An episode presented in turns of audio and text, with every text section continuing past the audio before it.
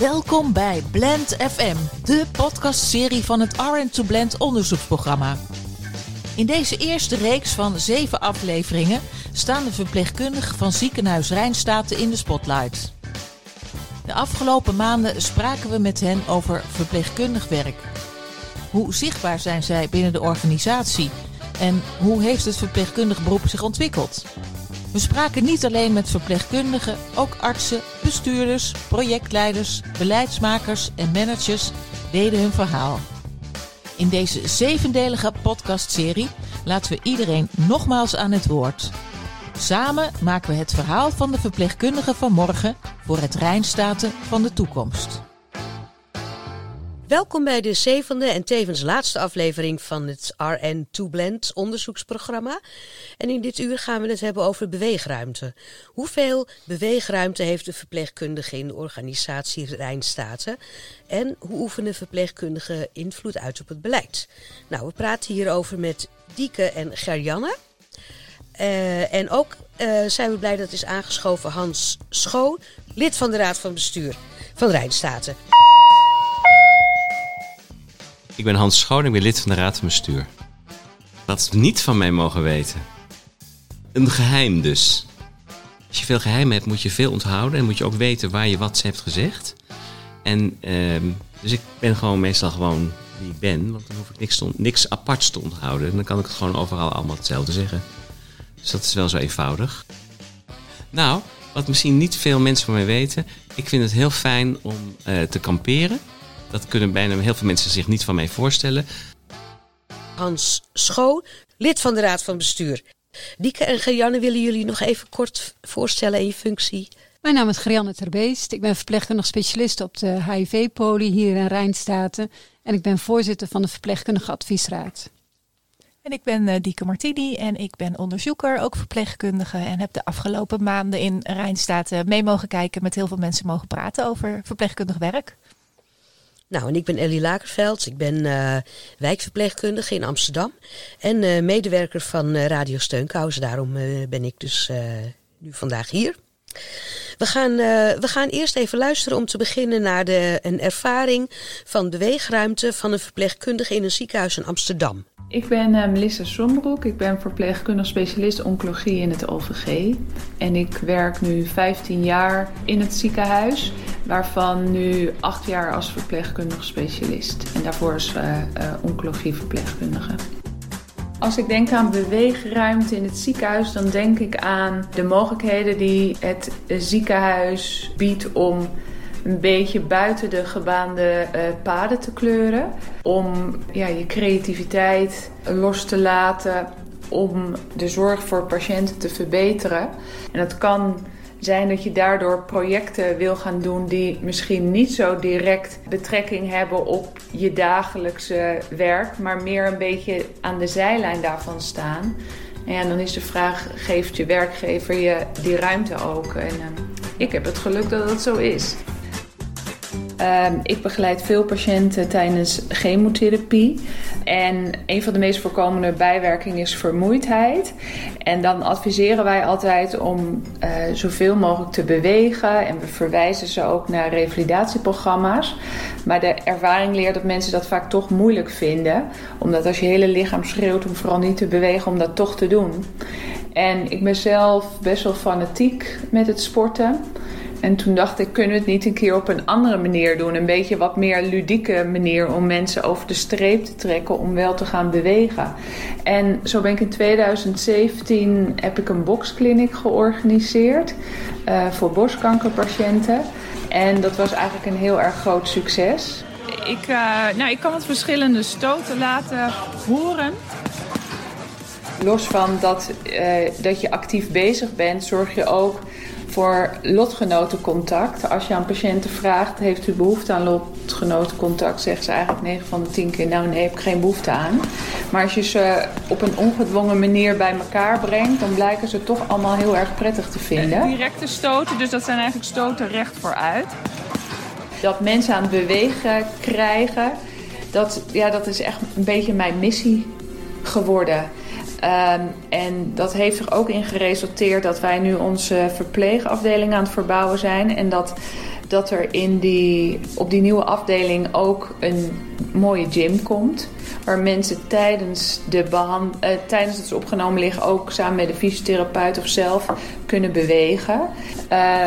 Maar de missie was eerst bewegen als je polyklinisch behandeld wordt. En nu wordt de volgende missie bewegen tijdens opname. Maar je kunt ook een lagere stoot geven, dus een leverstoot. Weet je, als wij dat bewegen zo normaal vinden, dan moet dat in dat ziekenhuis dus ook zo normaal zijn. Wie zegt dat vrouwen sterk zijn? Ja, een mooi positief voorbeeld van een verpleegkundige die ruimte gepakt heeft en ook heeft gekregen. En zij zegt dat je de creativiteit van verpleegkundigen moet stimuleren om op die manier de patiëntenzorg te verbeteren. Hans, ben je het daarmee eens? Ik denk absoluut dat er een hele grote creatieve kracht zit in verpleegkundigen en dat we die misschien wel te weinig aan bod laten komen. Maar de andere kant, en ik bedoel niet een negatieve maar, als je verpleegkundigen wat vraagt, moeten ze ook wat te zeggen hebben. Te zeggen hebben in de zin dat ze inhoudelijk mee willen doen, zal ik maar zeggen. Maar ook je moet ze ook de ruimte geven om iets te zeggen hebben in de invloed waar zij in hun werk mee te maken hebben. En dus dat is een een medaille met twee kanten, laat ik het maar zo zeggen. Dat is makkelijker. Ja, ik denk dat je daar wel gelijk in hebt. Deze verpleegkundige was een verpleegkundig specialist. En ik ben zelf ook verpleegkundig specialist.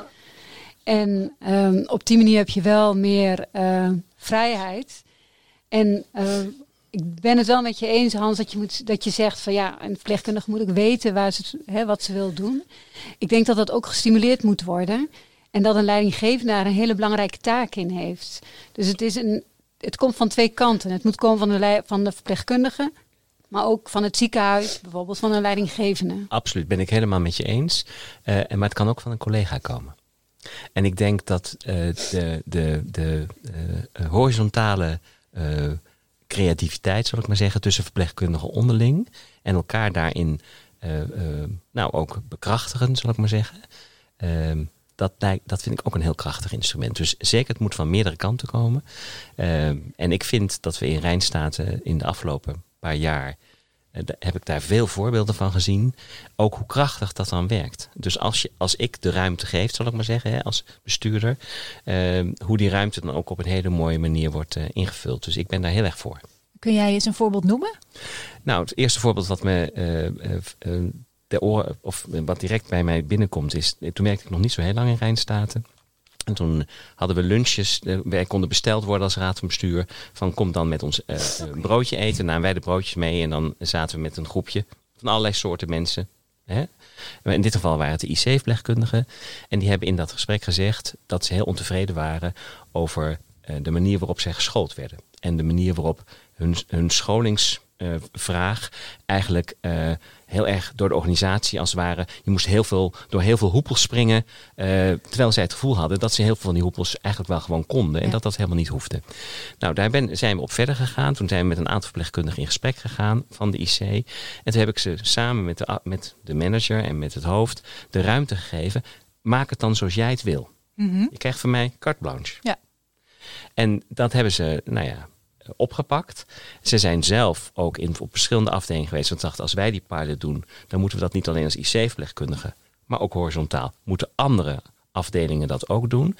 En ik ben echt super trots op ze, dat ze dat gedaan hebben. Dat ze heel duidelijk zijn geweest over, dit gaan we dus niet meer doen. Maar hier moeten we echt ook examen doen. Want dit is zo'n wezenlijk onderdeel van ons vak, van onze professionaliteit. Dat willen wij ook bewijzen dat we daar goed in zijn.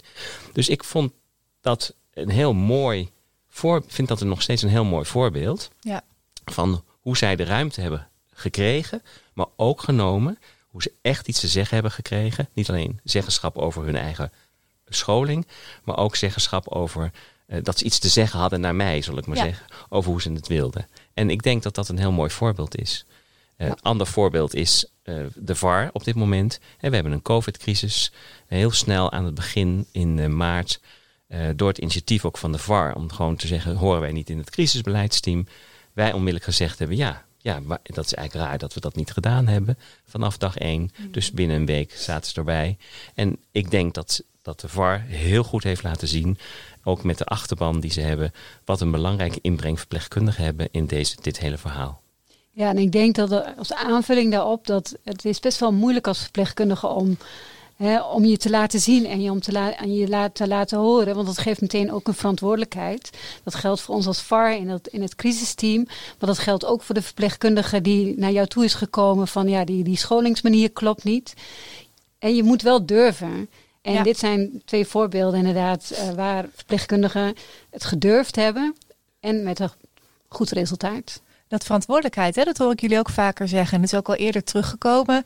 Ik hoorde een arts ook eerder zeggen van je kan heel erg je verpleegkundige rol pakken naast onze rol als arts. Maar daar hoort ook bij dat je verantwoordelijkheid neemt voor dat stuk van jou. En dat hoor ik jullie eigenlijk allebei ook zeggen. En dat ook niet altijd makkelijk is volgens mij. Nee, ik denk dat wij ook zijn opgeleid. Hè? De arts neemt de medische beslissingen en wij volgen. Ja. En nu wordt er iets anders van ons gevraagd. Namelijk dat wij onze verpleegkundige verantwoordelijkheid pakken. En dat moeten we leren. Dat lukt niet in één keer. Ja, ik geef zelf altijd het voorbeeld. Ik ben 40 jaar geleden opgeleid als verpleegkundige. Daar heb ik een in-service opleiding gedaan. En ik denk, tenminste dat is mijn overtuiging. Ik ben daar opgeleid als werknemer. Mm-hmm. En ik ben niet ik kreeg de titel verpleegkundige aan het eind, hè? Ja. Met eten en al. En ik heb daar nog wel foto's van en denk ik nog altijd, daar ben ik nog steeds trots op. Mm-hmm. Maar ik ben opgeleid als werknemer. En wat wij nu van onze verpleegkundigen vragen is niet zich als werknemer te gedragen, hoewel ze dat natuurlijk ook zijn, mm-hmm, maar zich als professional te gedragen. Dat vraagt iets van de verpleegkundige, maar dat vraagt ook iets van mij. Als bestuurder, dat ik ze ook als professional aanspreek. Ja. En dat zijn nieuwe verhoudingen. Of in ieder geval nieuwe manieren van hoe wij ons tot elkaar moeten verhouden. En ik vind het heel mooi, want er zijn 2 leden van de VAR. Gerjanne is er één van, maar haar collega die in dat crisisbeleidsteam meedraaien. En we geven elkaar ook feedback. Dus, dus niet, mm-hmm, in het moment zelf, maar daarna. Hè, vanochtend had ik dat nog met jouw collega. Dat we even met elkaar afstemmen. Gaat dat nou helemaal goed? Je hebt eigenlijk mij een vraag gesteld. Had ik dat niet zelf moeten doen?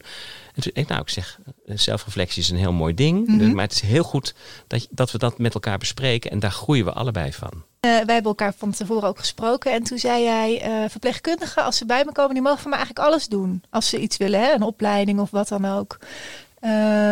Ik hoor dat ook wel terug in verpleegkundigen die ik spreek. Tegelijkertijd zeggen ze ook, als je een opleiding hebt gedaan, is er niet altijd meteen ook een functie die daar dan bij past. Heb jij daar ideeën over? Kijk, waarom doe je die opleiding? Doe je die opleiding om een baan te krijgen? Of doe je die opleiding om jezelf als professional te ontwikkelen? Ik vond het heel grappig, moet eens denken. Ik had gisteren, kwam er een meisje bij mij. Die werkt bij ons en die wil heel graag verpleegkundige worden. Ja. En het loopt dus vast bij ons in de organisatie, omdat ze niet de plek kan krijgen, de leerwerkplek, om op die mbo-opleiding te komen. En die had echt alles gedaan. Ze had een heel dossier bijgehouden. Ze heeft echt iedereen gesproken. Mm-hmm. En nu kwam ze bij mij, want ze zegt, het lukt mij niet. En dan denk ik, die mevrouw, zal ik maar zeggen, of die medewerker met wat zij doet, ik ga zorgen dat dat wel lukt. En dan kan ik haar niet garanderen dat ze daarna een baan krijgt. Nee. Maar zij wil zich ontwikkelen, ze wil verpleegkundige worden. En ik wil graag dat ze dat wordt. Dus we gaan kijken of we haar, of ik heb het haar niet toegezegd, omdat ik dat natuurlijk ook even moet organiseren. Mm-hmm. Maar ik heb wel in gang gezet van, als wij aan de ene kant zeggen, we komen verpleegkundigen tekort. En aan de andere kant zeggen, maar we kunnen jou geen stageplek bieden, dan gaat er iets mis. Ja. En het is mijn taak om te zorgen dat dat niet misgaat. Hè? Om maar even zo te zeggen. En om op jouw vraag dan terecht te komen. Ik vind dus dat mensen zich als professional moeten ontwikkelen. En dat kan betekenen dat je niet altijd daarna, als je de opleiding hebt gedaan, de baan krijgt die je wil. Ik bedoel, ik heb ooit heel lang geleden een MBA gedaan. Mm-hmm. Ik was ook niet gelijk de volgende dag bestuurder. Ja? Terwijl, daar gaat iets aan vooraf. Ja. Dus doe je dat om alleen maar een andere carrière te krijgen, of doe je dat ook om jezelf te ontwikkelen? Dus ik zeg heel vaak ja tegen mensen. Ja. A, omdat ik ja zeggen leuker vind dan nee. Dat vindt iedereen, denk ik. Dat vindt iedereen, denk ik. Maar het tweede is, ik wil ook ja zeggen, omdat ik denk dat de energie die daardoor ontstaat, mm-hmm, de energie is die ik graag in de organisatie wil zien. Oké, Hans. Even iets anders. Het is tijd voor een plaatje. Jij hebt aangegeven welke je graag wilde laten horen. Ja. En waarom heb je deze plaat uitgekozen? Ik heb deze plaat uitgekozen. Ik doe al heel lang Franse conversatieles met een echte professeur. En zij is een enorme fan van Benabar. En dus heel vaak in de Franse les luisteren naar een liedje van hem. En dan moet ik de stukjes invullen of ik moet vertalen of wat dan ook. Hè. Dus dat is een hele mooie manier om Frans te leren.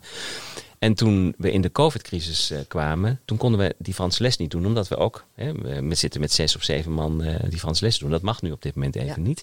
En toen stuurden ze mij als een hart onder de riem dit lied van Benabar.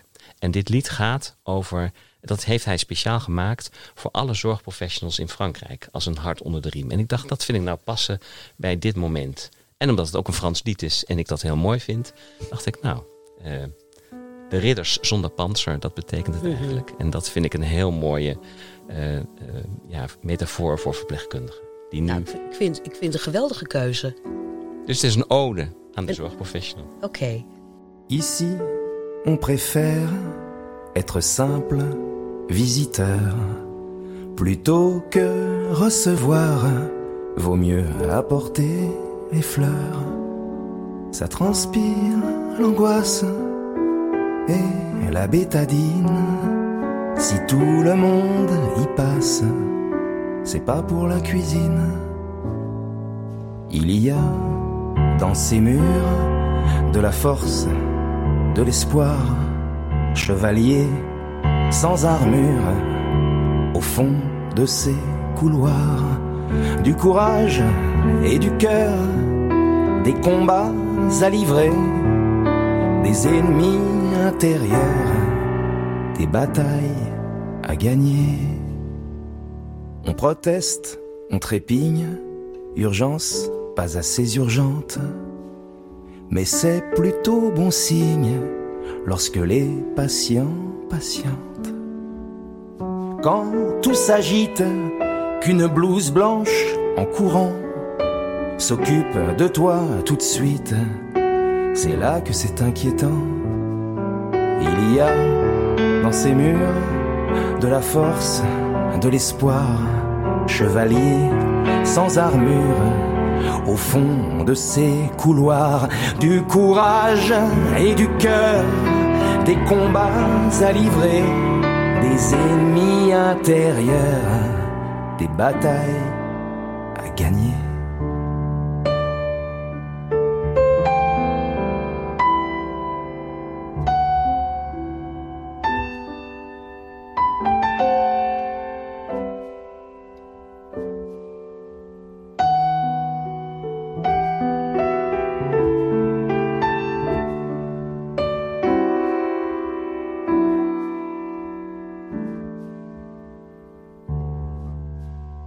Détresse impartiale ne fait pas de différence.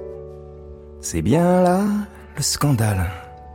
On aimerait qu'elle en fasse de la discrimination, qu'elle ne s'en prenne qu'aux salauds et que les petits poissons, elle les rejette à l'eau.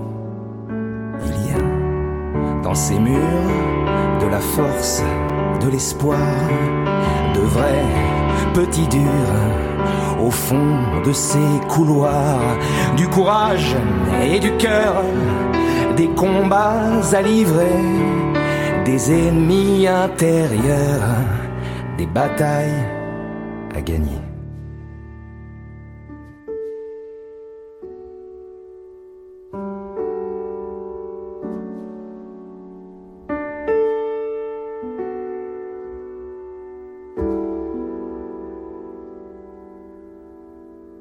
Ja, tijdens de muziek hebben we Gertruida geprobeerd te pakken te krijgen. En het is ook gelukt. Zij is een verpleegkundige en ook lid van de Verpleegkundige Adviesraad. En Dieke gaat nu even met haar praten. Goedemiddag, Gertruida. Hallo. Hallo. Wil jij jezelf even kort voorstellen? Nou, ik ben Gertruida van Harten en ik ben verpleegkundige op de maag-darm-leverziekte. En inderdaad lid van de verpleegkundige adviesraad. Hey Gertruida, ik zit hier met Hans Schoon en met Gerjanne Terbeest en Ellie van Radio Steunkouse. En ik wil je graag wat vragen stellen, want jij zit in de VAR, je bent verpleegkundige en je hebt ook de functie van vakinhoudelijk senior op dit moment. En het lijkt me dat dit posities zijn waarin je veel invloed kunt uitoefenen in de organisatie. Klopt dat? Ja, dan heb je zeker wel invloed, maar dat hangt niet per se aan de functie samen, denk ik. Okay. Met de functie samen. Leg uit. Nou, ik denk dat je al ben je niet senior of niet lid van de VAR, dat er best wel veel ruimte is om je kwaliteiten tentoon te spreiden en dingen op poten te zetten. Mm-hmm. Maar daar is wel lef voor nodig. En stimulant. En die ruimte is er wel, denk ik. Ja. De ruimte is misschien wat makkelijker te nemen of te zien als je vakinhoudelijk senior bent of als je in de VAR zit. Want dan zie je het wat meer in de organisatie. Ja. Maar ik denk zeker dat er voor elke verpleegkundige in Rijnstate ruimte is. Ja. Hey, en kun jij eens een voorbeeld geven van hoe jij probeert om invloed uit te oefenen in Rijnstate? Hoe ik invloed proberen uit te oefenen in Rijnstate? Ja. Nou, de dingen die mij aan het hart gaan, op mijn afdeling. Bijvoorbeeld de psychosociale zorg voor verpleegkundigen. Dat merkte ik dat bij ons in het team. Dat heel veel verpleegkundigen zoiets hebben van, ja, we willen daar goede aandacht aan geven. Dat moet niet iets zijn wat een tweede positie inneemt naast de fysieke zorg. We vinden dat ook heel belangrijk. En hoe kunnen we de kwaliteit daarin verbeteren? Als je dan de stoute schoenen aantrekt en er is iemand benadert van het psychosociaal team, dan merk je gewoon dat er ruimte voor is. En we wilden dat, omdat we ontwikkeltuin zijn, ook koppelen aan het doen van onderzoek. Ja. Van wat hebben onze patiënten nou nodig? En dan is er ook ruimte te krijgen voor mensen die onderzoek kunnen doen bij mij op de afdeling. Collega's die leidinggevenden de ruimte gekregen om daar onderzoek naar te doen en hebben daar tijd voor gekregen. Ja. En dat is ontzettend leuk. Als je met een goed initiatief komt, je moet het goed voorbereiden, je doel goed voor ogen hebben en ook de meerwaarde van zo'n project aangeven, dan is er veel mogelijk. Ja. Het is wel een beetje, Hans, wat jij ook zei. Je mag wel meepraten, maar dan moet je wel wat te zeggen hebben. Hè? Zo is dat. Ja, zo is het. Nou, dat heeft Gertruida volgens mij. Dat is onmiskenbaar zo. Hey, Gertruida, je moet dus volgens mij ook een beetje de juiste wegen kennen in de organisatie. Klopt dat? Ja, dat is iets wat denk ik wel heel belangrijk is. Dat is ook waar we met de VAR ons voor willen inzetten. Zo van, als je op een afdeling werkt, het is een groot ziekenhuis en er is heel veel deskundigheid in het huis, maar hoe bereik je dat? Waar kan je dat vinden? En daar willen we met de VAR wel aan werken om dat meer zichtbaar te maken voor verpleegkundigen. Oké, ja.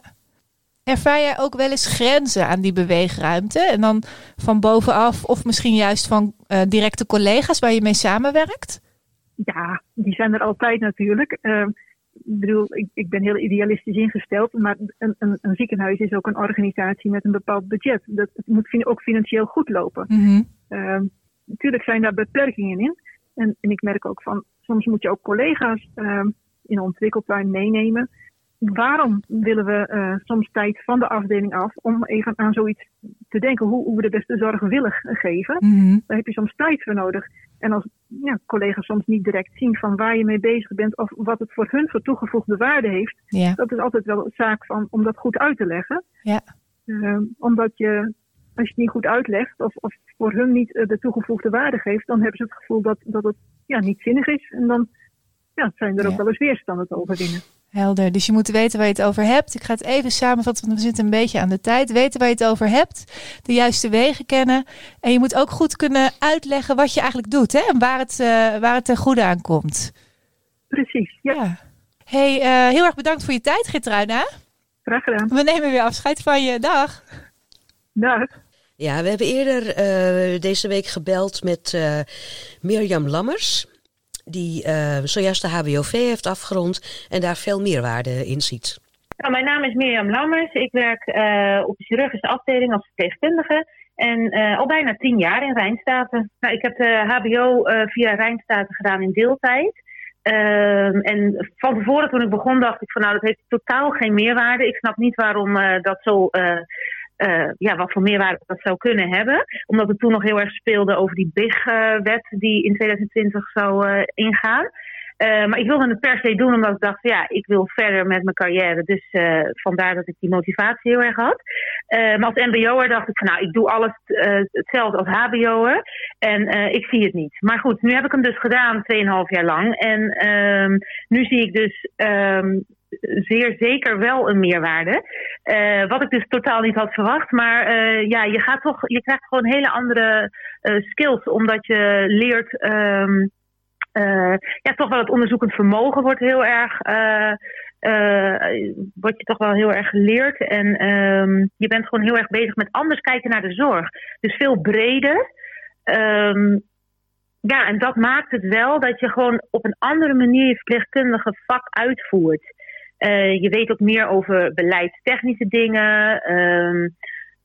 Dus niet alleen de patiënt in bed met alles wat daar omheen draait. Maar ook echt de organisatie zelf en hoe het allemaal tot stand komt. En dat maakt het voor mij als meerwaarde dat je als verpleegkundige toch wel allround ingezet kan worden. Ja, dus dat is toch een mooie meerwaarde. Ja, dan heb je dus die HBOV gehaald en verwacht je meerwaarde en invloed. Maar het kan ook een beetje tegenvallen. Wat ik dan een beetje vreemd vond, is dat dan kom je van school. Dan heb je heel erg je best gedaan om die HBOV te halen. En dan sta je te trappelen om met nieuwe ideeën, met nieuwe skills. En je denkt, nou, dat ga ik allemaal doen. En dat kan dan ook. Alleen op de afdeling of waar je dan ook werkt... is alles hetzelfde gebleven. Dus je hebt zelf allemaal nieuwe dingen. Maar ten eerste krijg je eigenlijk ook niet meer betaald ervoor. Dus je doet eigenlijk ten eerste hetzelfde werk als voor je diploma. En als tweede krijg je ook dus niet meer functiewaardering. Dus dat is wel een motivatieverlagend iets. Nou, het rare is dat als je dus in het zakenleven zou werken en je doet een opleiding, daarnaast kun je meteen aan de slag als, waar je voor geleerd hebt. En in de zorg, dat vind ik zo raar en eigenlijk een beetje frustrerend, dat je dus gewoon een opleiding doet en je staat te trappelen en dan is er niks. Je wordt niet gewaardeerd op wat je hebt geleerd. En dat is een beetje een punt waar heel veel verpleegkundigen wel tegenaan lopen. Dat het vak dan gewoon wat minder... interessant wordt. En in eigenlijk alle teams, in heel veel teams, laat ik het zo zeggen, is nog steeds wel het beeld van de directe patiëntenzorg staat voorop. En dat is natuurlijk ook zo, want de patiënt, daar doe je het voor. Alleen er zijn nog zoveel meer facetten van de zorg dan alleen aan bed. En dat krijg je gewoon heel erg veel mee als je die HBOV doet. En dan krijg je ook hele nieuwe ideeën om te zeggen van... goh, op de afdeling gaan we bijvoorbeeld een journalclub oprichten. Dan gaan we met meerdere verpleegkundigen een probleemstelling zoeken. Van goh, wat gebeurt hier nou? En kunnen we daar onderzoek naar doen? Dus je krijgt gewoon heel veel nieuwe input. En het is zo leuk als je dat zou kunnen gaan waarmaken... Met meerdere verpleegkundigen. Zowel mbo, hbo, dat maakt niet uit als je er maar samen voor gaat. Want dan kom je tot iets. En ook tot betere kwalitatieve zorg voor de patiënt.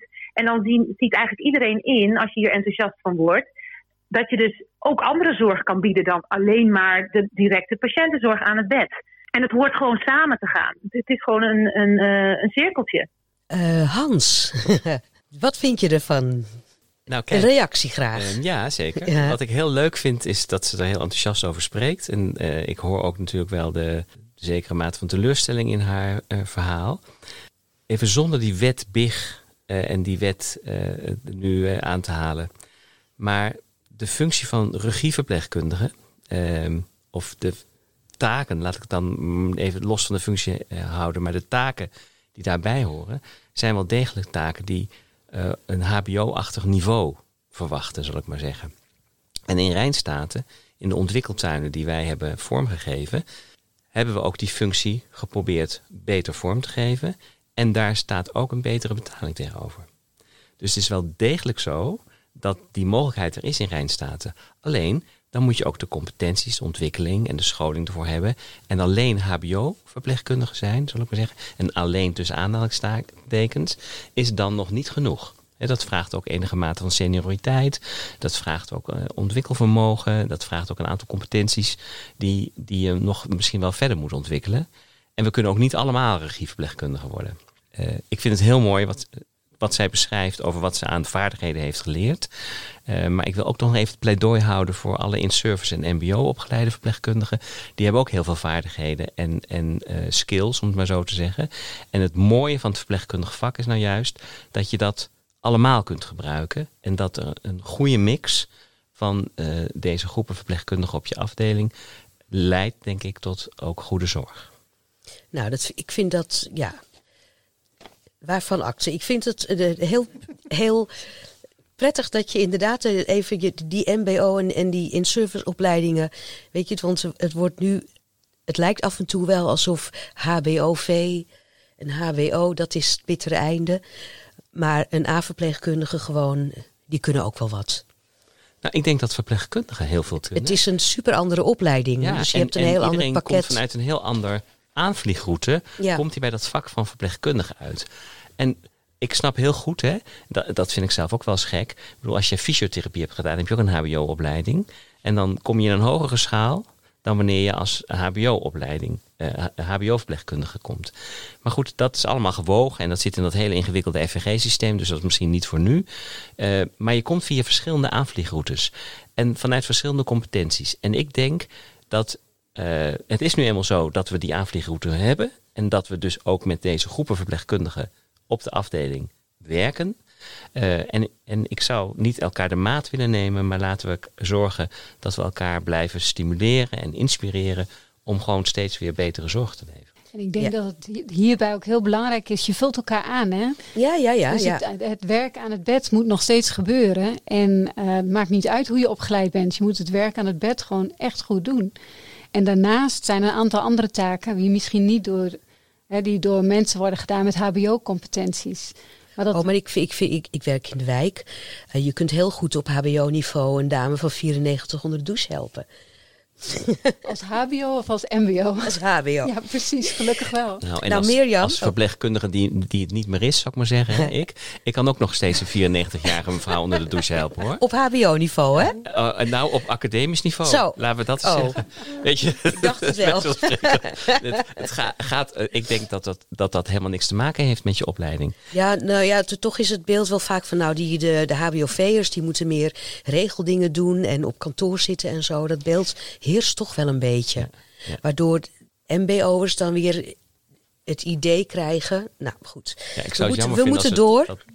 Ja, zeker. Ja, we moeten. Er staat iemand te zwaaien. Ik ben dat gewend, regisseur. We moeten door. Nou, Mirjam, die we net al even hoorden, die is wel erg enthousiast over Rijnstate als opleidingsinstituut. En ze vindt ook dat je als verpleegkundige zelf ook verantwoordelijk bent voor je werkgeluk. Nou ja, Rijnstate vind ik een heel goed opleidingsziekenhuis. Je kunt eigenlijk altijd een opleiding volgen. Dus als je als verpleegkundige naar je leidinggevende gaat en je vraagt om ontwikkeling of mogelijkheden daartoe, dan is het eigenlijk altijd een ja. Dus in die zin vind ik het heel goed. Alleen als je dan klaar bent, dan is er niet altijd een baan in de juiste richting waar je op wilde. En dus de opleiding zelf is prima. En dan val je toch een beetje in een gat van ja, en nu? En je kunt daar dus over frustreren. Dat je denkt, ja, ik heb dit nu gedaan en wat wil ik daar dan mee? Er staat nog niet kant-en-klaar iets voor mij. Maar goed, als verpleegkundige kan je natuurlijk ook zelf initiatief nemen. En dat is natuurlijk dat verpleegkundig leiderschap waar we nu zoveel over lezen en horen. Dat je denkt van, goh, wat kan ik zelf doen om van een verpleegkundig beroep zoveel mogelijk, om daar zoveel mogelijk uit te halen. En daar zoveel mogelijk plezier in te behouden. Er zijn natuurlijk altijd werkgroepen waar je in kan gaan zitten. Of als ik naar mezelf kijk, dan wilde ik daar toch als deskundige wilde ik toch eigenlijk een soort van vinger in de pap hebben in de organisatie. Van ik vind gewoon dingen niet lekker gaan. Dus hoe kan ik dan bij de juiste mensen dat aangeven? Nou, en dan kan je dus kijken van, er is een verpleegkundige vanmorgen waar je heel veel in kan. Een verpleegkundig platform, daar kun je als verpleegkundige gewoon heel erg je stem ook laten gelden. En met ideeën komen die dan ook echt daadwerkelijk in de organisatie geïmplementeerd worden. Dat vind ik dus gewoon heel erg leuk. En ik denk dat heel veel verpleegkundigen daar nog over na kunnen denken. Dat ze zelf eigenlijk verantwoordelijk zijn voor hun eigen beroepsgeluk. En dat je dus eigenlijk van je verpleegkundige beroep heel veel kan maken als je zelf maar de weg uitstippelt. En Rijnstate helpt je daarbij door die opleiding te geven. Maar daarna moet je het eigenlijk toch ook zelf maken. Ja, wil iemand hier nog iets aan toevoegen? Mag ik eerst? Ja, jij mag eerst, Gerjanne. Ik denk dat zowel Gertruida noemde het als Mirjam. Hè, je wil graag je eigen vak vormgeven. Misschien heb je goede ideeën en je wilt verder. Maar niet iedereen weet hoe dat moet. Dus ik ga hier een pleidooi doen om lid te worden van het verpleegkundige platform. Want Mirjam noemde het al. En soms heb je een goed idee, maar kom je niet verder op je eigen afdeling. Dan denk ik dat het platform een heel mooi middel is om dat idee daar te droppen. Bovendien leer je ook meer over de organisatie. Dus dan leer je ook over de ruimte die je mogelijk kan nemen. Dus bij deze mijn pleidooi voor het verpleegkundig platform. Heel goed. Ja, en ik vind het nog wel mooi wat Mirjam zegt, is eigenlijk precies het conflict tussen zijn van werknemer en zijn van professional. En als je vooral als werknemer opstelt, wat je ook bent, hè, dan vind je dat de werkgever voor jou moet zorgen. En ook moet zorgen dat je niet alleen de opleiding doet, maar ook dan de baan krijgt.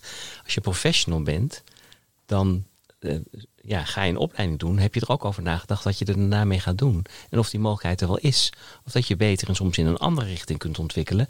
Omdat daar meer mogelijkheden zijn. Want als iedereen IC-verpleegkundige wil worden, dan hebben we er te veel. Ja. Ik noem maar iets dwarsstraat. Ja, en het is niet de verantwoordelijkheid van het ziekenhuis om dan maar een extra stuk aan de IC te bouwen. Precies. Nou, doen we dat op dit moment wel, hè? Want dat is dan weer even de crisis waar we in zitten. Maar niet omdat je een bak met IC-verpleegkundigen hebt liggen die niet aan het werk kunnen op die IC. Nee, zeker niet. Oké, nee. Dan hebben we dat. En ik heb verpleegkundigen zo niet in een bak liggen. Nee, ik denk wel dat het goed is dat verpleegkundigen voor zijn opleiding gaan beginnen. Wel gaan nadenken, wat wil ik met deze opleiding doen nadat ik klaar ben? Want anders heb je een opleiding en dan raak je gefrustreerd omdat je alles wat je geleerd hebt. Ja, ik denk ook dat niet alleen voor verpleegkundigen geldt. Totaal, nee, dat geldt voor iedere opleiding. Ik vind dat Mirjam wel iets heel moois aanstippelt over, we hebben die ontwikkeltuinen. We hebben gezegd, iedereen die de competenties heeft, of je nou in service bent opgeleid, of mbo bent opgeleid, of hbo opgeleid. Iedereen moet zich ontwikkelen. Hè, dus het maakt niet uit welk opleidingsniveau je hebt. Als je in service of mbo bent en je wilt een hbov doen, dan gaan we jou daarbij helpen. Iedereen mag dat doen. En ik denk dat de volgende stap nog wel is, wat betekent dat dan voor de wijze waarop we dan ook de zorg vormgeven met die nieuwe mix van soorten verpleegkundigen. En dat is ook waarom het een ontwikkeltuin heeft. Want als dat dan helemaal af was, dan is het net alsof ik allemaal weet hoe het moet. Hè? Terwijl ik denk, ik wil ook graag met die professional in gesprek blijven over hoe zij of hij denkt dat werk vormgegeven zou moeten worden. Nou ja, dan komt het toch weer terug op functiedifferentiatie. Dieke, jij had eerder nog met Mirjam gesproken, hè? Ja, maar eigenlijk het punt wat ik wilde delen heeft Hans net heel mooi gemaakt. Dus het laat zien de werknemer naar de professional en hoe dat een weg is die niet helemaal recht gaat, maar je soms over een hobbeltje moet. Ja. Dat doet zij heel knap, vind ik. Ja, vind ik ook. Ze kon het ook heel goed verwoorden. Ja. Ze geeft nog een mooi voorbeeld van hoe ze probeert om invloed uit te oefenen in Rijnstate.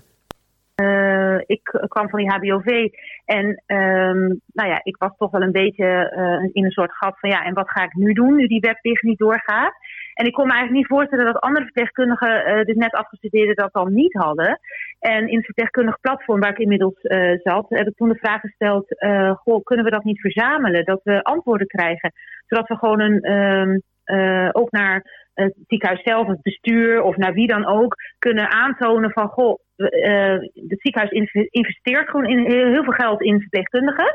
Maar wat gaan we nou doen met die competenties die ze dan hebben geleerd? Als iedereen staat te trappelen, maar er is nog geen baan, hè, als regieverpleegkundige of wat dan ook.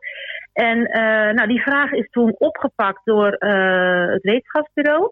En nu is Esther van Loon is daar samen met de HAN dus nu mee bezig. Hebben ze echt een onderzoeksplan geschreven en gaan ze dat echt onderzoeken. En ja, dat is natuurlijk superleuk. Als je dan ziet dat daar echt wat mee gedaan wordt. En dat loopt nog. Dat komt dan in 2021. Tot zover Mirjam Lammers. Dit allemaal besproken en gehoord hebben. Kunnen we een antwoord formuleren op de vraag: hebben verpleegkundigen in Rijnstate genoeg invloed in de organisatie? Ik vraag het eerst aan Gerjanne. Ik denk dat de invloed in de organisatie is niet het doel. Je wil je invloed op in de organisatie gebruiken om je patiëntenzorg te verbeteren, om misschien meer verpleegkundigen aan te trekken in de organisatie, dat het interessant is om hier te werken als verpleegkundige. En ik denk dat het nu de tijd is. Hans zegt vaak tegen ons: dit is het momentum, pak het. Ik denk wel dat heel veel verpleegkundigen zich nog niet realiseren hoeveel ruimte ze hebben. En dat is ook een taak, denk ik, die wij als verpleegkundige adviesraad hebben. Om dat naar voren te brengen, zodat verpleegkundigen ook weten van daar is ruimte en ik kan die gebruiken om me verder te ontwikkelen als professional. Oké. En Hans? Nou, ik denk dat er heel veel mogelijkheden zijn in Rijnstate om je invloed te gebruiken. Als je dat echt wil. Mm-hmm. En ik denk dat dit jaar, wat natuurlijk een heel bijzonder en ook bizar jaar is door de hele COVID-pandemie. En het ook nog de Year of the Nurse is. Dat geeft ook positieve energie. En ik vind dat is in ieder geval wat ik aan mijn tafel merk. Dat er meer verpleegkundigen op een zelfbewuste manier met mij in gesprek gaan. En daar stimuleer ik ze ook toe natuurlijk. Maar het gebeurt ook. En ik denk dat is waarvan ik ook echt zeg van dit is wel ook inderdaad het moment. Nu is het ook het moment om dat te pakken. En ik zie ook heel veel verpleegkundigen soms aarzelen. En dan denk ik niet doen. Waag die stap gewoon. Heb het lef om het te doen. Want dan is er ook meer. Je wordt er zelf gelukkiger van. En is er ook meer voor jezelf mogelijk. En als je dat niet wil, even goede vrienden. Maar laten we dan ook niet gaan klagen. Nou, wie zei dat nou ook alweer in aflevering 5? Er is altijd wel iets te zeuren, maar als je zeurt moet je er ook wat mee doen. Ja, ik weet niet meer wie het was. Nee, ik weet niet meer. Maar, ik zou zeggen, niet klagen, maar dragen. Ja. Dieke, tenslotte. Ja, ik heb heel veel mensen gesproken in Rijnstate de afgelopen maanden. Hans, Gerjanne, jullie zitten echt wat meer boven in de organisatie. Maar ook heel veel mensen gezien in ontwikkeltuinen die bezig waren. En dan denk ik volgens mij invloed en ruimte in je organisatie begint gewoon op je eigen afdeling. Daar heb ik echt mooie voorbeelden van gezien. En ook hoe in die ontwikkeltuinen wordt geprobeerd om dat ook te stimuleren. Teamleiders die dat proberen te doen. Dus ga zo door, zou ik zeggen. Ik wil jullie bedanken voor de aanwezigheid. Ik neem het even over. Ellie, jij ook. Hartstikke bedankt. We gaan zo meteen luisteren naar een plaatje van Armin van Buren. Dat heeft Mirjam aangevraagd, want daar krijgt ze energie van. En ze zegt, dat hebben we nodig in deze tijd. En na afloop praat ik nog even door met Pieter, Bas en Hugo over hoe deze dag is gegaan. Maar jullie allemaal bedankt voor je komst. Graag gedaan. Graag gedaan.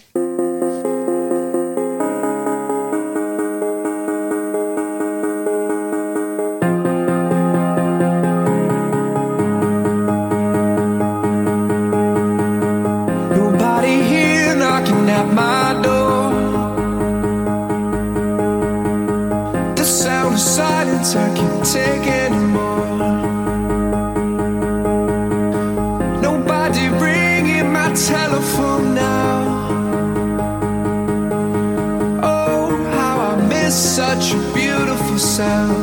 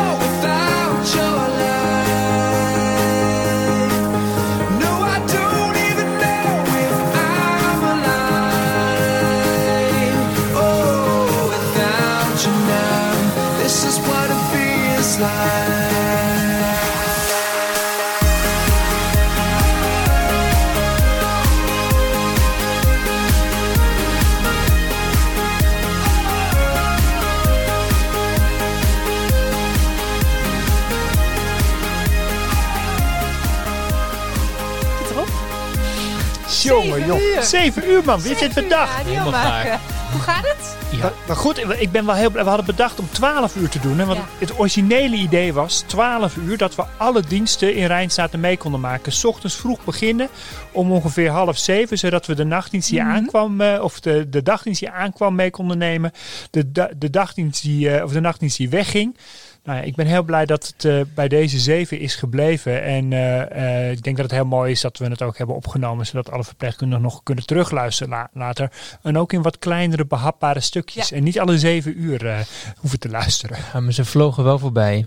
Ik ben gaar, maar ze vlogen voorbij. Echt. En prachtige verhalen. En ook van iedereen. Ja. Van alle verpleegkundigen. Van de dokters, van de bestuurders, van de procesbegeleiders. Echt super.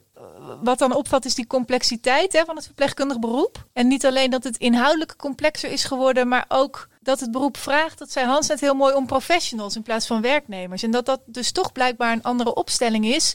En hoe doe je dat dan als verpleegkundige? En dan zie je wat verhalen van verpleegkundigen die dat proberen. En soms lukt het en soms niet meteen.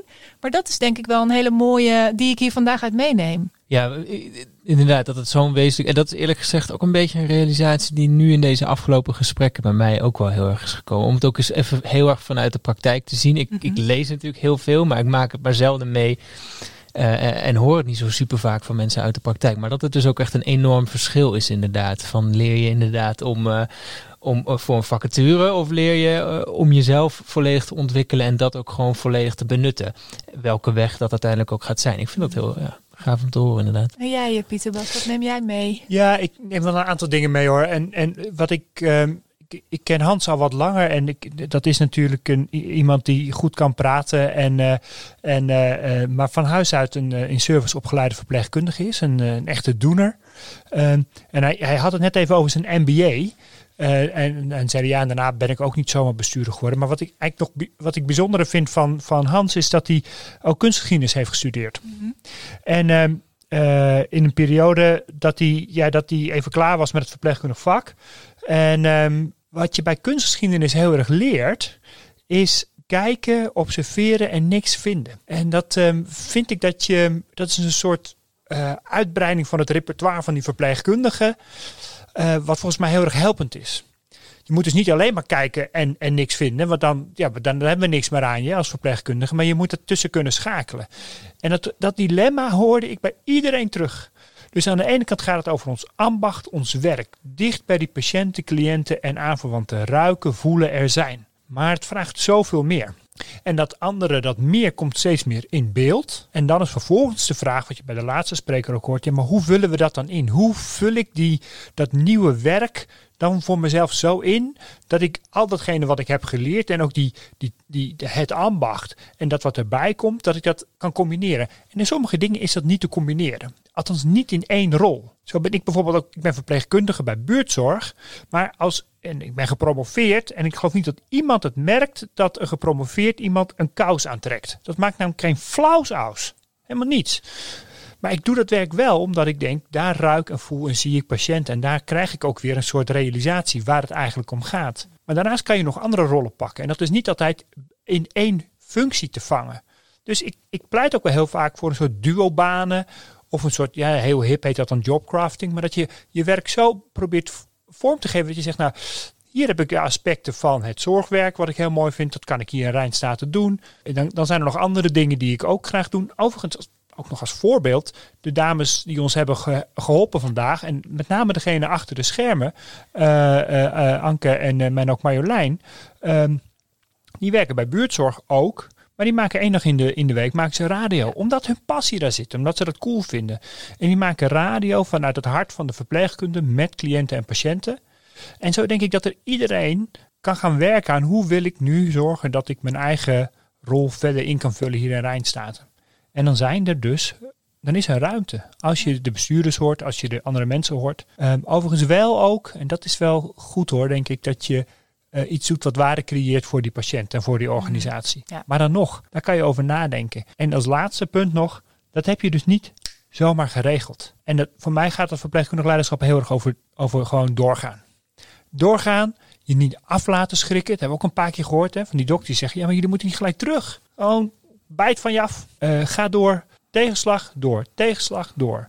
En wat we in COVID denk ik hebben gezien en wat verpleegkundigen heel goed doen, is dit. De resilience, het steeds weer terugveren en het door kunnen gaan. Dus ik heb alles voorbij horen komen de afgelopen 7 uur. Ik wens ook Rijnstate met dit project. Want wij gaan straks weg. We schrijven nog een mooi rapport en dan hebben we deze mooie podcast. Maar het is nu echt aan hun. Ja. Zij gaan weer verder. Ja, om daar nog even op aan te haken inderdaad. Wat ik mooi vind, jij zegt doorgaan. Maar dat is, en dat zeg ik dan even als historicus natuurlijk. En dat hoor je ook echt terug in die podcast. En steeds meer in het onderzoek ook. En je moet je ook vooral als verpleegkundige blijven realiseren dat het een vak is dat gewoon constant moet meeontwikkelen. Want het is zo'n ontzettend verweven met alles wat in de maatschappij omgaat. En we weten allemaal hoe snel de maatschappij gaat. Nou ja, zo snel moet die verpleegkunde ook. Ja. Maar de verpleegkunde heeft al zo ontzettend veel van dit soort hobbels genomen. Dus dit is ook niet een onoverkombare berg, maar gewoon weer een van de vele ontwikkelingen die we met z'n allen doorgaan. Dus inderdaad, niet afgeschrokken zijn, want hier kom je zo weer uit. Volgende heuvel, je hebt een wielrenner, hè? Het volgende kolletje en we dalen even af en we gaan weer door. Volgens mij moeten we daarmee afsluiten. We hebben een heerlijke tune. Woorden. Ik zou zeggen, zet hem er maar lekker in en dan gaan wij aan de borrel. Dankjewel allemaal. En tot de volgende keer. Yes.